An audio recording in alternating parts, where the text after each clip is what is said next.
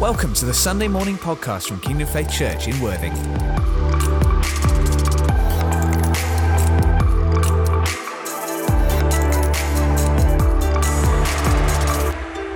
So, this is about this Ephesians uh, passage is about wives and husbands and children and parents. But I just want to say right from the beginning that we are not experts, most definitely not.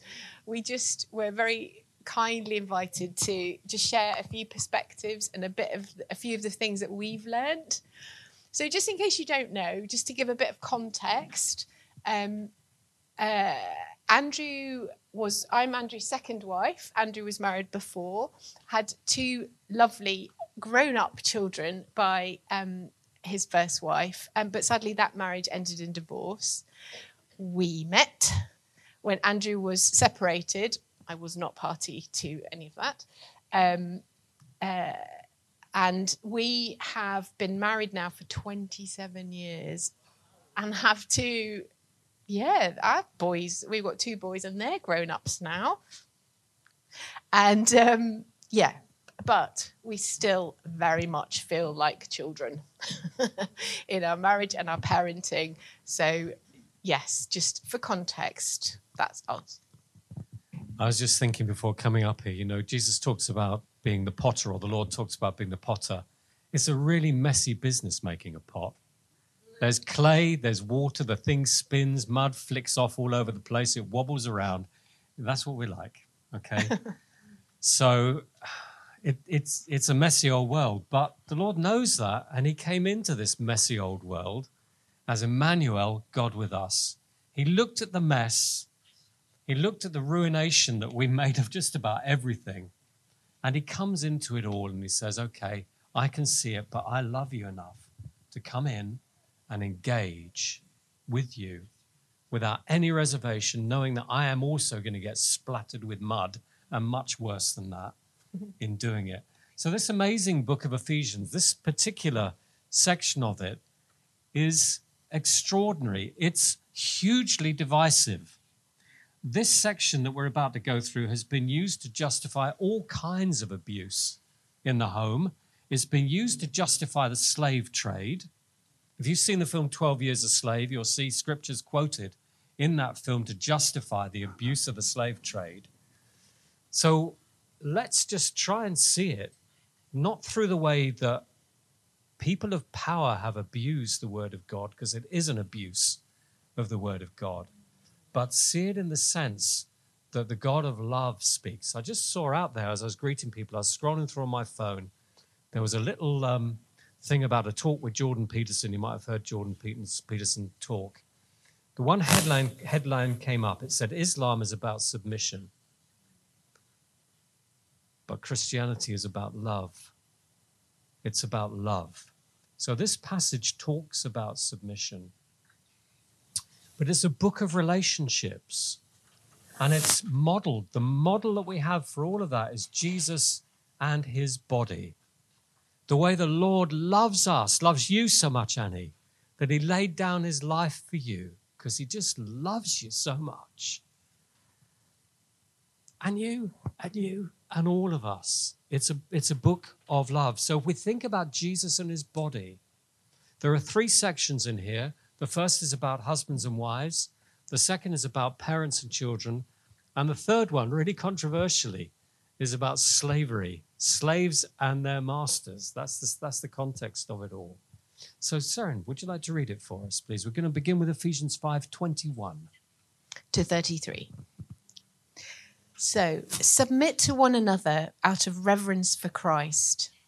Wives, submit to your husbands as to the Lord. For the husband is the head of the wife, as Christ is the head of the church, his body, of which he is the Saviour.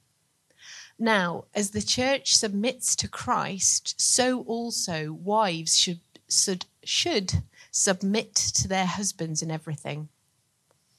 Husbands, love your wives, just as Christ loved the church and gave himself up for her to make her holy, cleansing her by the washing with water through the word, and to present her to himself as a radiant church without stain or wrinkle or any other blemish, but holy and blameless.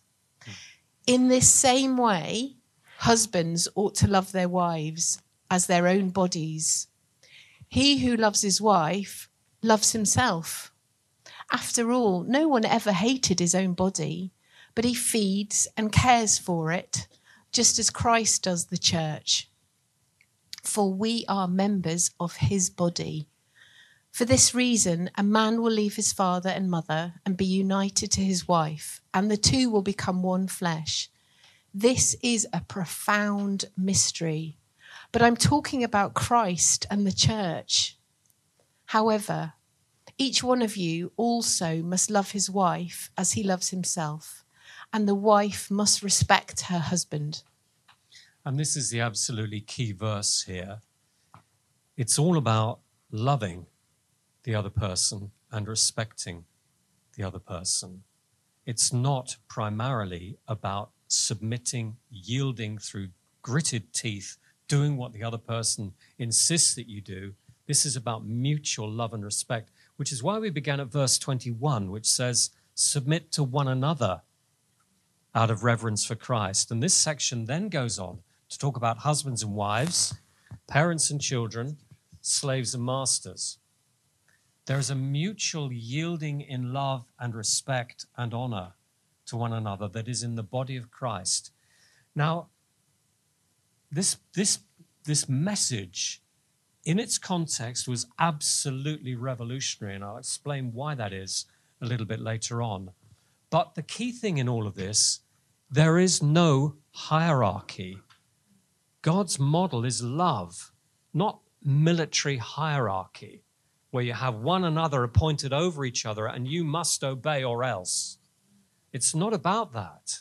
It's about love, constant love. So, this passage in here, which talks about love, husbands love your wives as Jesus loved the church, and then it goes on to say, washing her with the word. It doesn't mean that husbands wash their wives with the word. What, what, what Paul is saying here is this is how Jesus loves you. He lays down his life for you.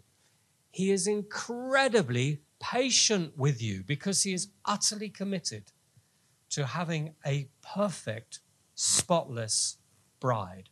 And his commitment isn't to himself, I want this for me. His commitment is for that bride to be beautiful, utterly spotless, absolutely perfect. So, one of the key things here in all of this is his incredible perseverance.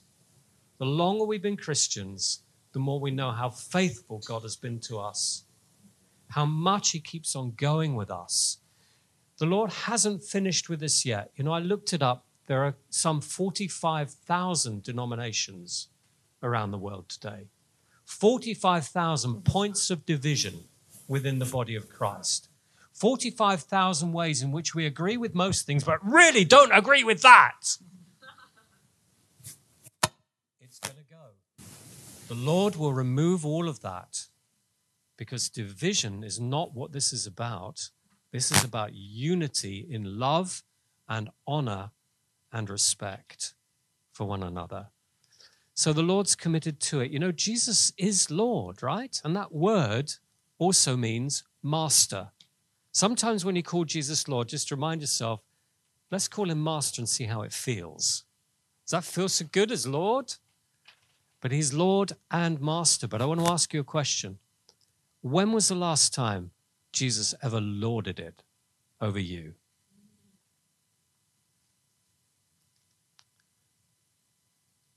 Can you think? No, he guides us. He tells us what to do, but he's gentle. And he speaks always in love. And the reason we love him so much is because he first loved us. That's what won our hearts. It's not because he's almighty. It's not because he's utterly right. It's not the fear or the terror of the Lord that won our hearts. It's the love of God that wins our hearts. A marriage is supposed to be a model of his relationship to the church. And yet, today, in this country, 42% of marriages end in divorce. My first ended the same way. But what the Lord says and what the Lord demonstrates and what He's shown in your life, Terry, all your life long, is His faithfulness to you and to me and His incredible perseverance. He will not let us go. And I tell you, faithfulness and perseverance would get rid of that 42% of marriages that end in divorce. If we just had a little more faithfulness, a little more perseverance, and a lot more love, that wouldn't happen. Okay.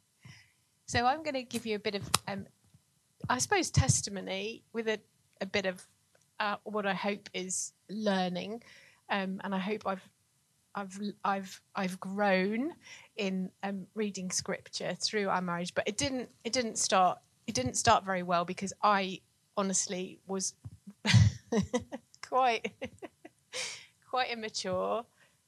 He is a bit older than me, um, but I was spiritually quite immature, emotionally quite immature, and also I think I um, I came in with a bit. I was a bit chippy. I had a bit of attitude. I'd I'd been to university and I'd lived abroad for a couple of years on my own, and um, I had a fairly bad attitude. I realise in retrospect, and we are quite different.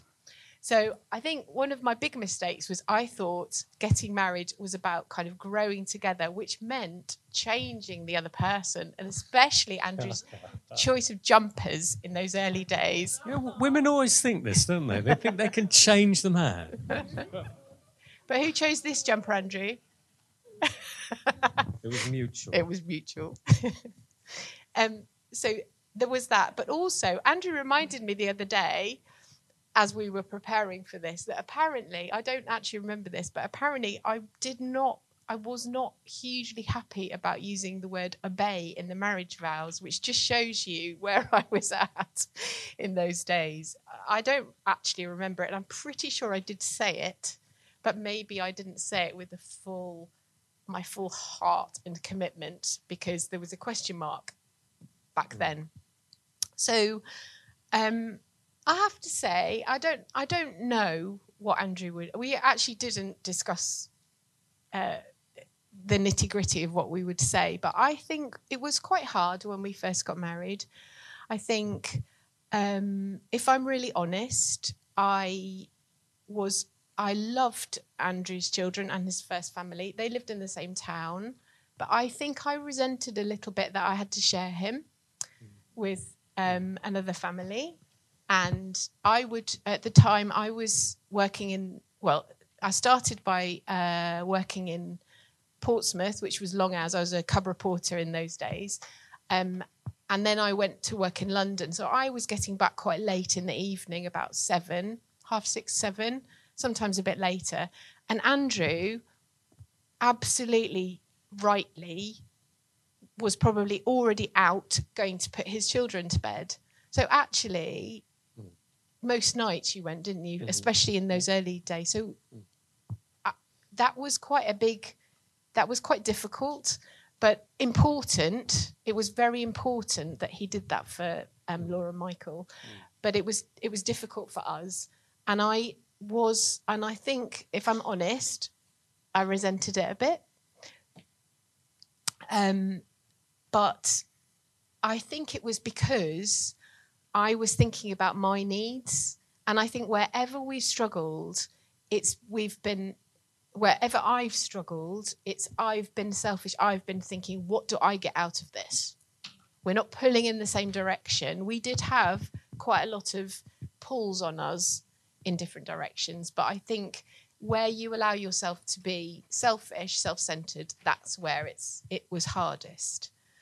Um, so and and it's still you know there are it's I, I can't say that's where we live I don't always feel dramatically different but I have learned quite a lot that when it works this is why it, it works when it feels easier because it is a journey it really is we're still quite different actually I'm sure Andrew wouldn't mind my saying we found preparing for this quite hard. it was quite funny. Really stressful. it was. it was. Anyway, in a good way. I've learned and this is and this is God redeeming the difficult bits is that we complement one another. We're different. We are very different still, but we complement one another. And actually the Bible says we complete one another. Gen- in Genesis, it, it talks about God looked at Adam and said, "Well, that's not good that you're on your own. You're not. You, everything else, you know, this is the, the one of the final bits of creation. Everything else, good, good, but not good. Adam was on his own. So he made Eve out of Adam, mm. literally out of his body, put Adam to sleep, mm. made Eve out to as a helpmate, it says in some translations, but mm. actually to complete him. Mm. So the things that we, you know, where we're different, and we are very different, I think actually God is, we complement one another and maybe complete one another. And that I think in some ways, you know, I see it where in kind of matters of uh, church, Andrew's very good at kind of telling, speaking the word, telling people what you know God says and believes for them, wants for them. And I tend to, I'm the one who kind of mops up a bit with a hug and tea. but that's, you know, that's absolutely, I think God uses our very different kind of skills. And I think for one another, we bring out the best in one another. Um, yeah, those same things apply. But also, I think beautifully, I think marriage is often, we all come with baggage and brokenness to mm-hmm. any relationship. We, mm-hmm. you know, we quickly accumulate that, even as children, don't we? But I think, I think it's very true that Andrew and I, our marriage has healed. We have healed one another mm-hmm. through what we've brought into it. So Andrew, he'll talk about it a bit, I'm sure. He was quite hurt and broken. Mm. And actually, we it took us four years. We went out for four years before we got married, and part of that was processing. Once bitten, twice shy. yeah.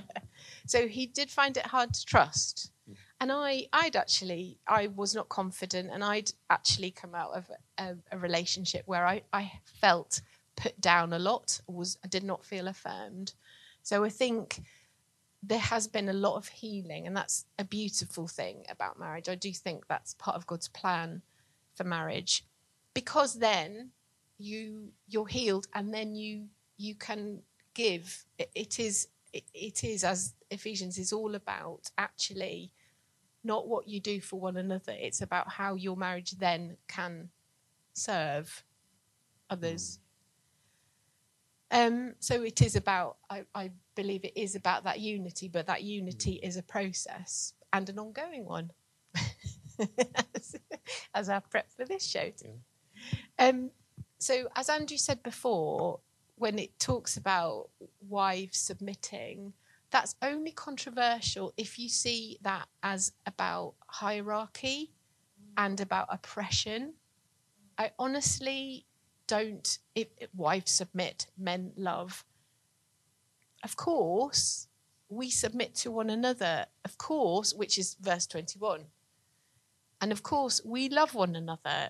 Maybe there's a reason that the Bible points out remember, wives, do submit. Remember, husbands, do love. But it doesn't mean that's the only thing the husband does and that's the only thing the wife does. Um,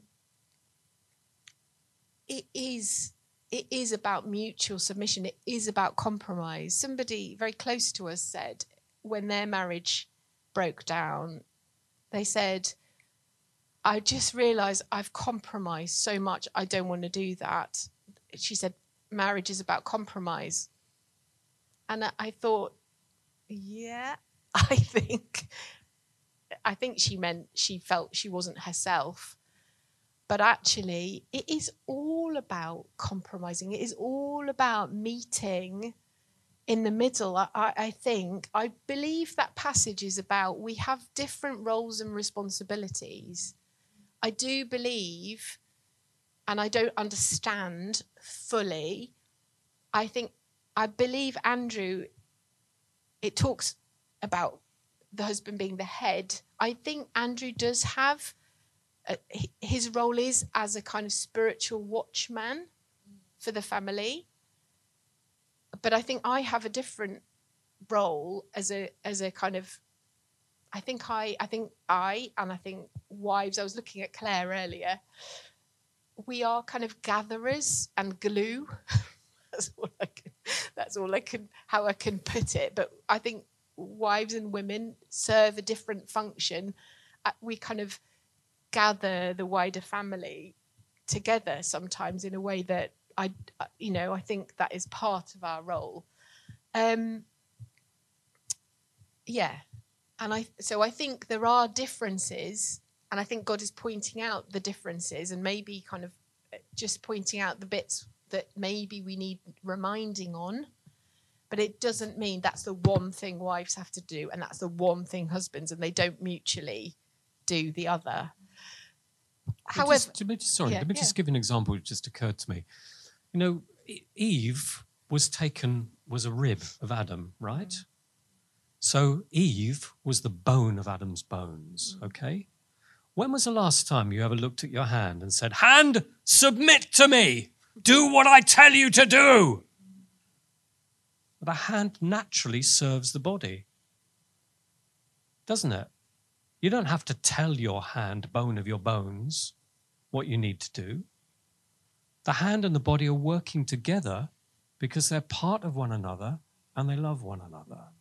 And it's the love and the honor and the working together that makes it work. When that disappears, when the love, respect, and honor disappear, that's when we get trouble.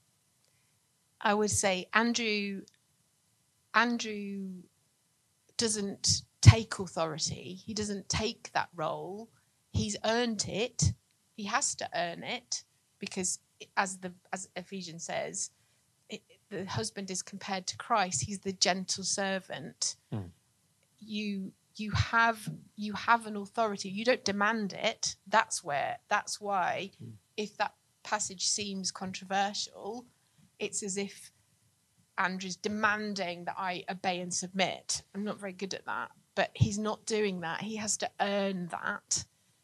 And that that is all the passage is about, I think. It is all if you read it, it's all about as Christ, as the church. But we have had just just as a just to complete that that talk about the husband being the head this is this is the it is a it is a profound mystery as it says in Ephesians but there are circumstances I think where I have found that Andrew has taken but probably one circumstance where Andrew has been the head of the family it's not about decision making it's not Andrew always has his way because he doesn't Tell me about it. I chose the colour of the kitchen, it's true. And everywhere else.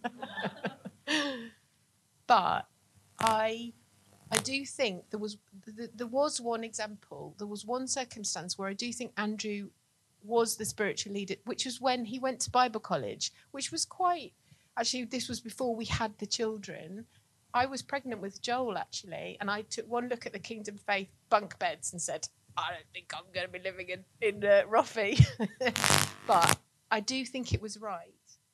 It was strange, but I trusted I trusted Andrew because I trusted that he'd heard from God. But honestly, that's and and actually through that we ended up moving from Petersfield to Horsham to this area to be originally part of the Horsham KF Church, and that's probably the only situation in our marriage where I trust I I tr- I had to trust you on that, and I was happy to. But yeah, just just to make that point that I don't actually believe it is about the husband having his way, the, the kind of the vote um, in decision making. Okay. God gave me a second chance after my first marriage collapsed. And I am so incredibly grateful. He gave me a second family and he gave me a new wife. And she has been such an incredible blessing to me. Honestly, what an incredible gift Seren has been. We talked about healing. I know in many ways God has healed me through the love and the faithfulness of my wife to me. She's also taught me many things. And one of the most important things, it's one of those things it's quite difficult to put your finger on, but I get exasperated with people, but she loves people. And she sees good in everybody, and she sees good in the ordinary. And she's taught me to love people in a way that I would not, I would have just dismissed people. But she's. I, I actually taught think me. we live we love different kinds of people. I think Andrew's very good with certain types of people, which I find whom I find more challenging. So I don't think Andrew doesn't just just in case you think he doesn't like you. he does. It's because she taught me. But Seren is wise, and I respect her opinion, and I have no problem whatsoever in submitting to my wife. I know what it says, and I agree with what it says. We have a million practical decisions to make, and Seren takes responsibility for a lot of those, and that's absolutely fine. And if I don't quite like the look of it at the end of it, because our tastes are really quite different, it doesn't matter. It's her home, and I want her to be blessed in the home. We'll talk in a minute about raising children because we had quite a different view on, on how we do that. But I have no problem whatsoever listening to her, understanding her, and letting her have her way, except for when my ego gets in the way, and also for when I really feel the Lord's saying something different. But that is so rare. Not the ego, the Lord's saying something different. It's so rare. So, yeah, I have no problem submitting to my wife in the same way as my hand has no problem submitting to my body, and my body has no problem submitting to my hand. Let's just try and forget hierarchy. It's about love. If we can remember that, if we if if if I love my wife more than I love myself, you see, the minimum standard for Jesus' love for us, the minimum standard is that you love one another as you love yourself. That's his minimum. His standard is that we lay down our lives for each other and love each other more than we love ourselves. And if you, if you put that in practice in a marriage and in all of our relationships, we do not have problems. Do you want to read the next bit about children? yeah. Yeah. Yeah. So this is Ephesians six, um, verses one to four. Children, and we're all children. Obey your parents in the Lord, for this is right. Honor your father and mother, which is the first commandment with a promise, that it may go well with you and that you may enjoy long life on the earth. Fathers, do not exasperate your children. Instead, bring them up in the training and instruction of the Lord.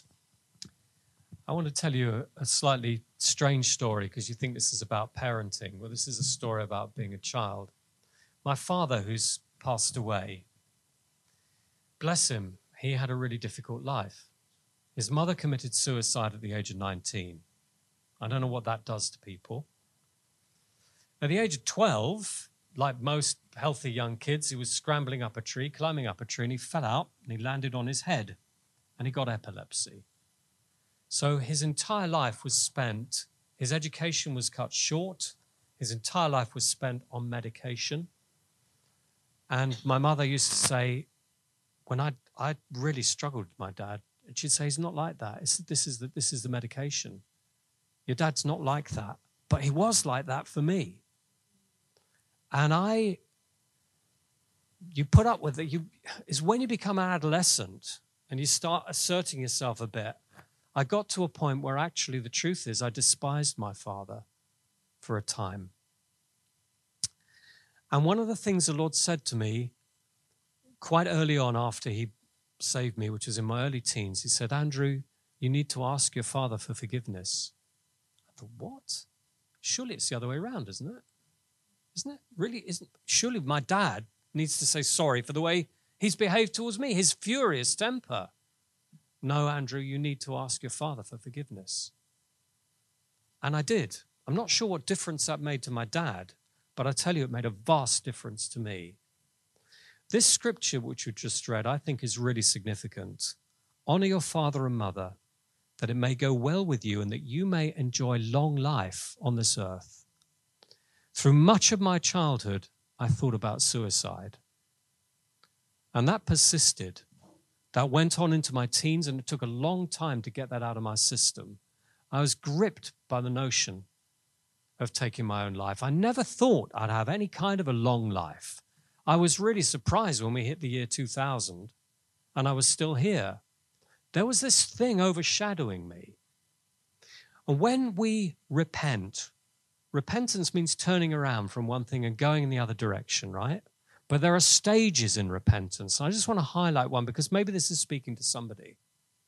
The first thing we do is we say, Sorry, Lord, right? I'm not going that way anymore. I'm going to go this way.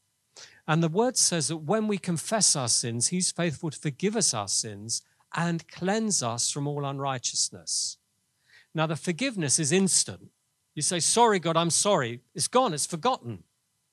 But then there's a process of washing us with water, like the word, to cleanse us from all of the, all of the stain and all of the attitudes and all of the oppression that's come on us. That's the second stage. There's another stage of repentance. It doesn't, these are not one after the other, they often come at the same time.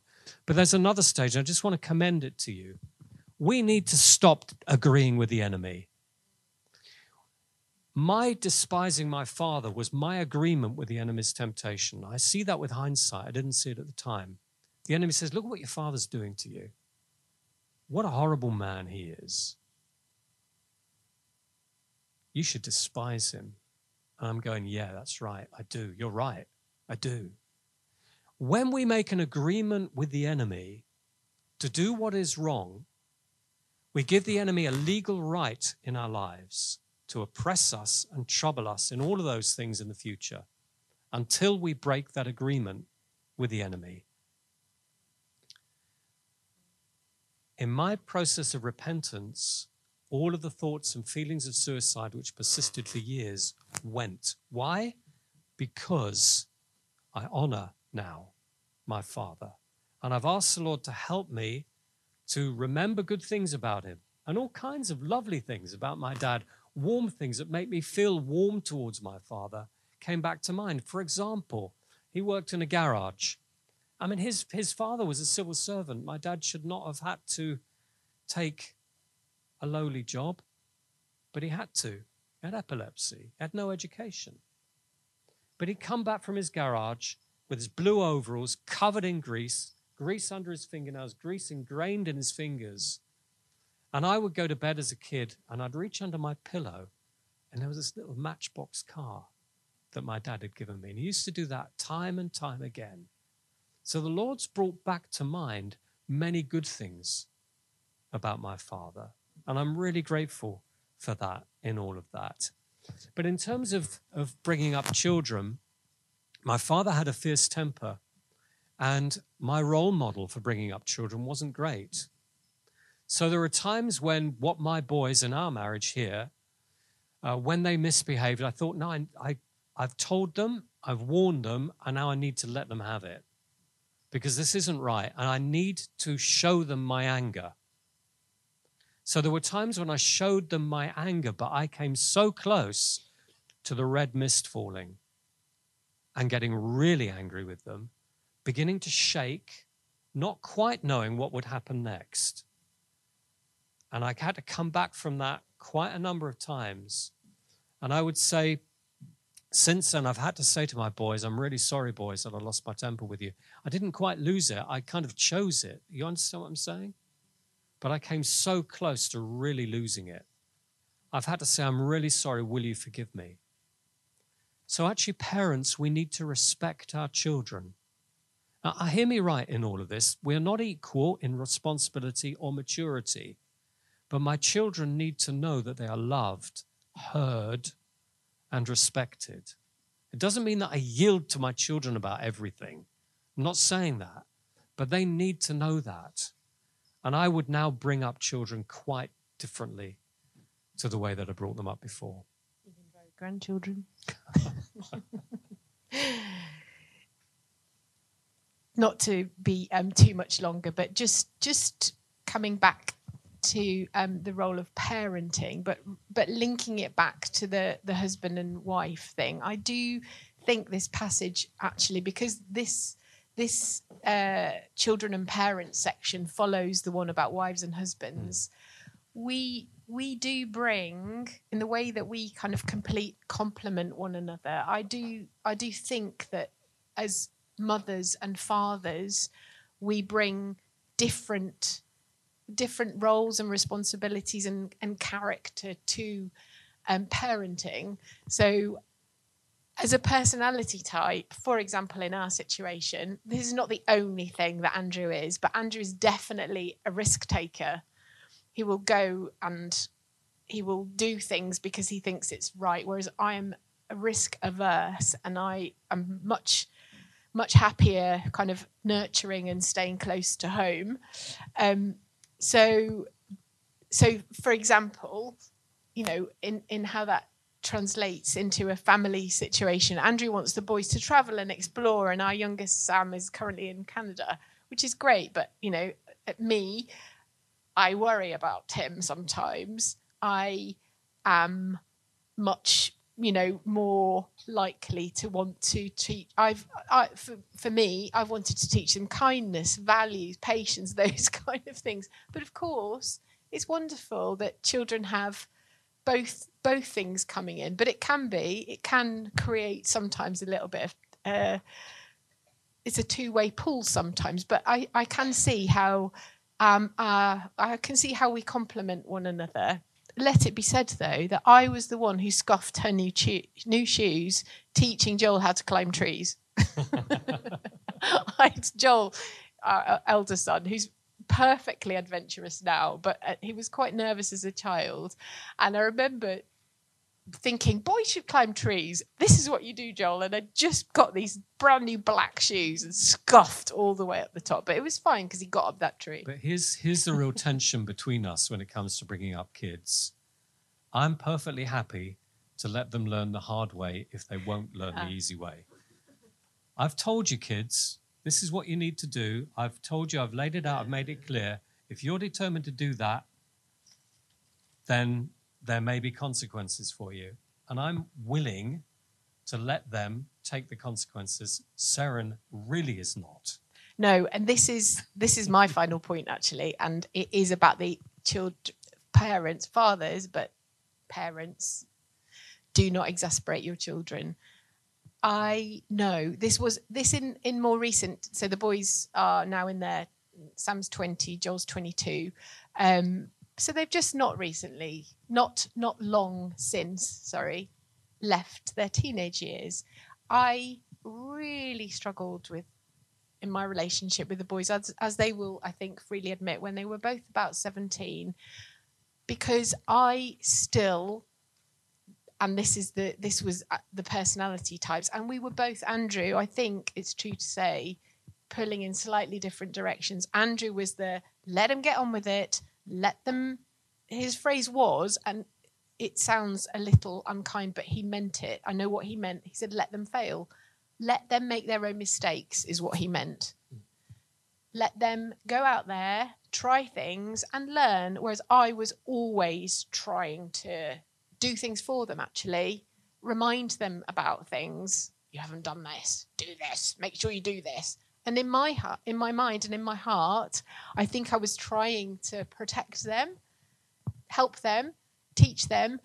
But sam recently but but i i knew i could see in the reaction of the boys they were exasperated with me. Really we got very cross on both sides.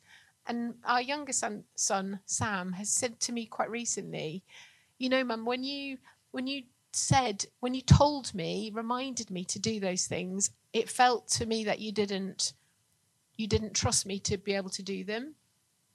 He didn't always do them.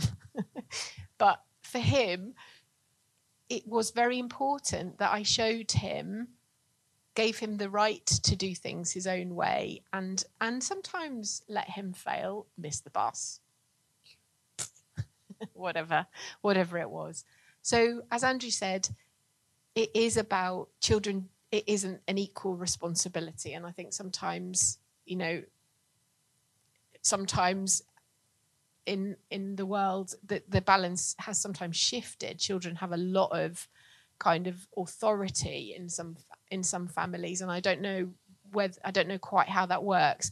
I definitely think that um, children need boundaries. But i think we also need to remember that they need our love and respect as well especially as they they grow older Well, time is marching on. I want to, I do want to address the final part of this, and I'm going to do it fairly quickly.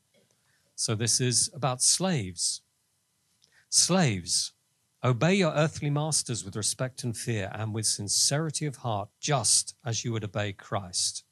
Obey them not only to win their favor when their eye is on you, but like slaves of Christ, do the will of doing the will of God from your heart. Serve wholeheartedly as if you were serving the Lord, not men. There's nothing in here which says that these slave masters are Christians. Because you know that the Lord will reward everyone for whatever good he does, whether he's slave or free. And masters, treat your slaves in the same way. Don't threaten them, since you know that he who is both their master and yours is in heaven, and there is no favoritism with him. Why didn't Paul use the opportunity to abolish slavery?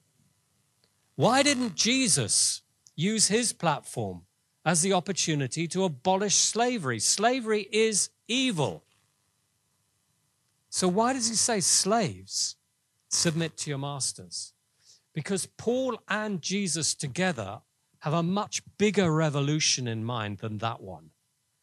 The revolution they have in mind is the revolution of the human heart that it will not be a new set of rules, a new set of laws that changes anything. That will never stop oppression. It took, it took hundreds of years, more than a thousand years after this, before the slave trade could be abolished. Why was the slave trade abolished? Because of Christians. And sometimes, despite the appearance of a passage like this, let's understand what this passage means, not just the words that are on the surface of this passage. And let me just give you an example of what Paul really meant from Philemon. Philemon was a runaway slave who came to Paul and he served Paul. And Paul wanted this slave to go back to his master. They're both Christians. Slave and master are both Christians. How is he going to get back to his master without his master stringing him up for running away? So you can read it yourself. It's one chapter and it's, it's rather wonderful. Just going to read you a little bit of it. Get the heart of Paul. This is the same man who says, Slaves, submit to your masters. If, if he has done you any wrong or owes you anything, says Paul, charge it to me. I, Paul, am writing this in my own hand. I'll pay it back, not to mention that you owe me your very self, he says. And before that, he says, he says, have him back, no longer as a slave, but better than a slave, as a dear brother. He's very dear to me, but he's even dearer to you, both as a man and a brother in the Lord. Listen, when the slave masters get the hang of that, how can you have slavery? How can you have a system of abuse and power being abused and manipulated over people when you look at one another and you say, I love you in the Lord? I might have bought you at a slave market, but I love you in the Lord. I can't treat you in that way. I've got to put the whips away. I can't abuse you. You're my brother in Christ.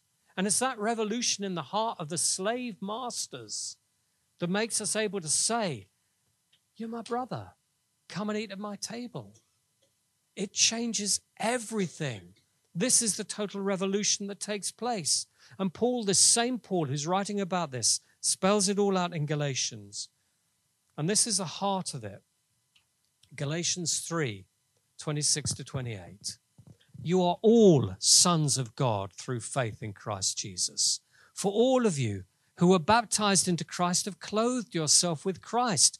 There is neither Jew nor Greek. And much of what we are reading in Ephesians is about the division in the church between Jews who thought they were the best and non Jews who thought the Jews had blown it and God had given up on them. Not true. We're all needed together in the body of Christ. And one day, in my continual prayer, when I look at Israel and Gaza, is bring them back to you, Lord. Bring them back to you, Jesus. They need to know you as Messiah. No division in the body of Christ. There is neither Jew nor Greek, slave nor free, male nor female, for you are all one in Christ Jesus. It's not about hierarchy, it's about love, honor, and respect within the body of Christ, loving one another just as Jesus loves you and gave his life for you, laid down his life for you. We are equally loved and valued by Jesus. So, I'm sorry we've gone on a bit, but I think it's good just to take a moment to respond. So, if there's anything in this, for instance, with your parents, do you need to make that choice to honor your father and mother? I don't know. Do you? Is there anybody in your life, like an employer, who you gave up on? Do you need to make that choice to honor your employer? Whatever. Let the Holy Spirit just show you. Just, just pause a minute. Let the Holy Spirit show you if there's anything that you need to put right in your heart because His heart is for reconciliation and restoration. His heart is to turn the fathers towards the children and the children to their fathers. He's done that in my life. He can do that in your life too. And if the Lord is highlighting anything, I just ask you to make your faith response to Him. Just settle that. Make a decision.